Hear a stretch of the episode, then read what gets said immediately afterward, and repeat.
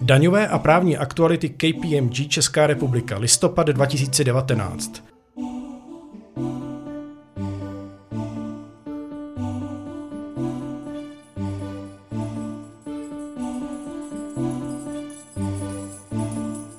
Daňové novinky. Evropská komise publikovala obsáhlý návrh vysvětlivek opatření rychlé nápravy, takzvaných quick fixes – Obsahují příklady, jak deklarovat změny zákazníka či vrácení zboží v rámci konsignačního skladu v souhrném hlášení i nové skladové evidenci. Také se věnují řetězovým dodávkám v případě, že přepravu zajišťuje prostřední osoba. Rozebírají i případy, kdy není možné obdržet dokumenty o přepravě zboží do jiného členského státu EU tak, jak je vyžaduje nařízení Rady. Finanční zpráva zveřejnila informaci, která by měla vyřešit nejistotu ohledně správného výpočtu DPH a následného zaokrouhlování. Nová pravidla zaokrouhlování byla schválena poslední novelou zákona o DPH s účinností od 1. dubna. Povinnost podle nich postupovat nastala 1. října. Nebylo ale jasné, jak postupovat při zaokrouhlení celkové výplaty v případě plateb bezhotovostním způsobem, které zákon explicitně nezmiňuje. Finanční zpráva uvedla, že se při bezhotovostních platbách postupuje podobně jako u plateb v hotovosti, to znamená, že zaokrouhlení na celé koruny nevstupuje do základu daně.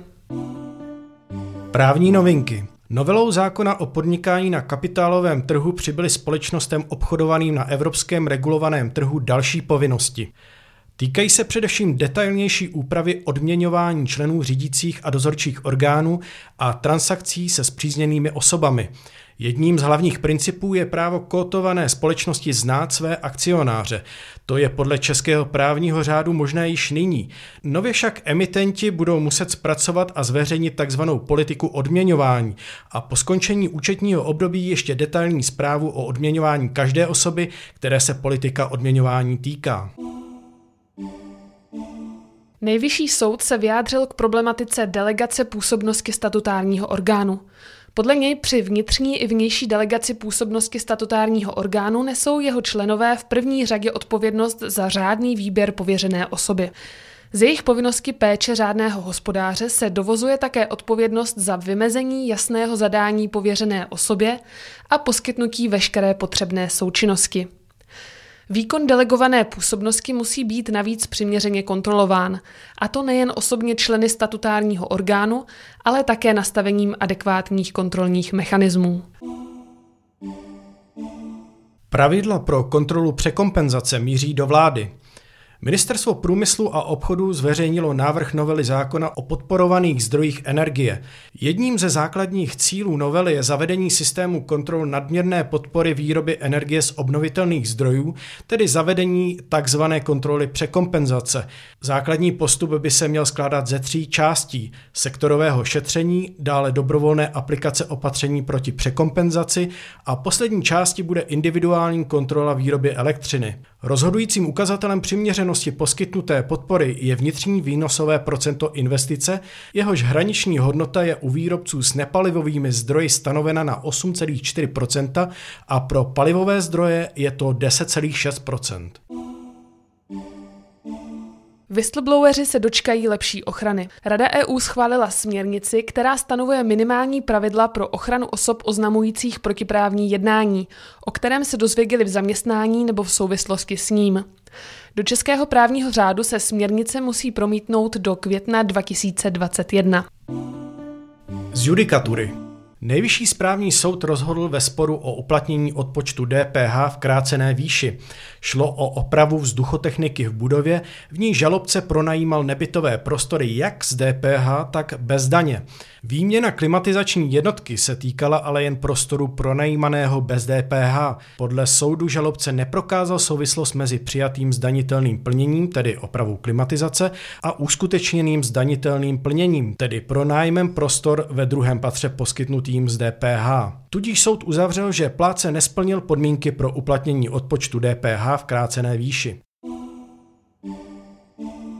Základ daně ze závislé činnosti u expatů se superbrotuje jen o jedno fiktivní pojistné na sociální zabezpečení a veřejné zdravotní pojištění. Rozhodl tak nejvyšší správní soud, když posuzoval případ zaměstnance vyslaného z Japonska, kterému odměnu za práci vykonávanou v České republice poskytoval částečně český, takzvaně ekonomický zaměstnavatel a částečně jeho právní zaměstnavatel z Japonska.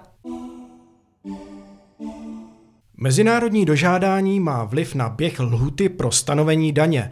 U lhut jejíž běh započal před rokem 2014, to ale platí pouze u některých daní. Nejvyšší správní soud ve své judikatuře dovodil, že existuje zásadní rozdíl mezi DPH a daní z příjmů. Zatímco u DPH ovlivňuje mezinárodní dožádání běh lhůty pro stanovení daně jen tehdy, pokud lhůta začala běžet v roce 2014 a později, u daní z příjmů toto omezení neplatí. Soudní dvůr Evropské unie vydal několik rozhodnutí, která se týkají ochrany osobních údajů. Vyjádřil se k praxi německé loterijní společnosti, která používala k vyjádření souhlasu s cookies předem zaškrtnuté políčko. Podle soudu není takový souhlas dostatečný, protože není aktivním projevem vůle uživatele.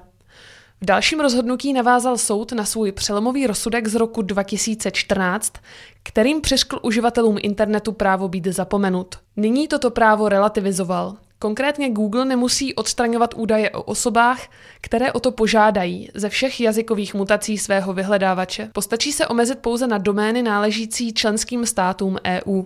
V posledním verdiktu Soudní dvůr Evropské unie rozhodl, že soudy členských států mohou poskytovatelům hostingu, například Facebooku, uložit povinnost odstranit informace, které mají stejný či rovnocený obsah jako informace, která byla dříve prohlášena za protiprávní. Navíc překvapivě doplnil, že tyto soudní příkazy mohou vyvolávat účinky na celosvětové úrovni. Krátce. Elektronický systém tvorby zákonů bude plně zavedený až od roku 2022, tedy s dvouletým odkladem proti původním plánům.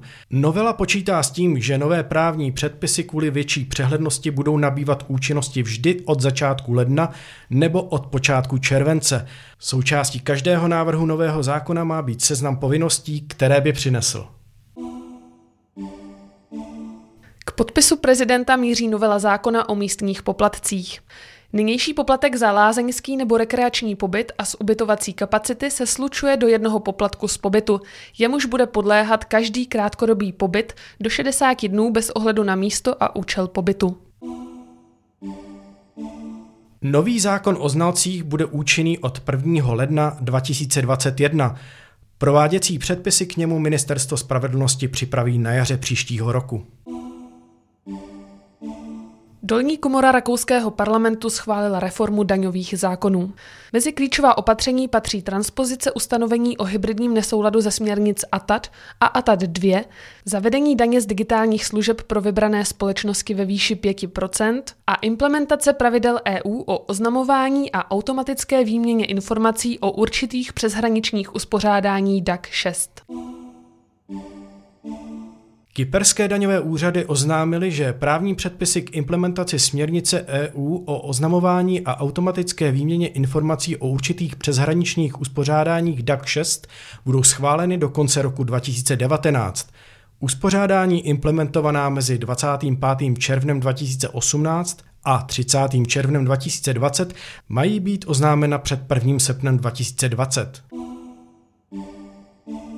Německo zveřejnilo návrh zákona k provedení směrnice EU o oznamování a automatické výměně informací o určitých přeshraničních uspořádání DAC 6 do německého práva. Podmínky směrnice jsou v návrhu zákona přes určité výjimky přísně dodržovány. Daňové a právní aktuality KPMG Česká republika, listopad 2019.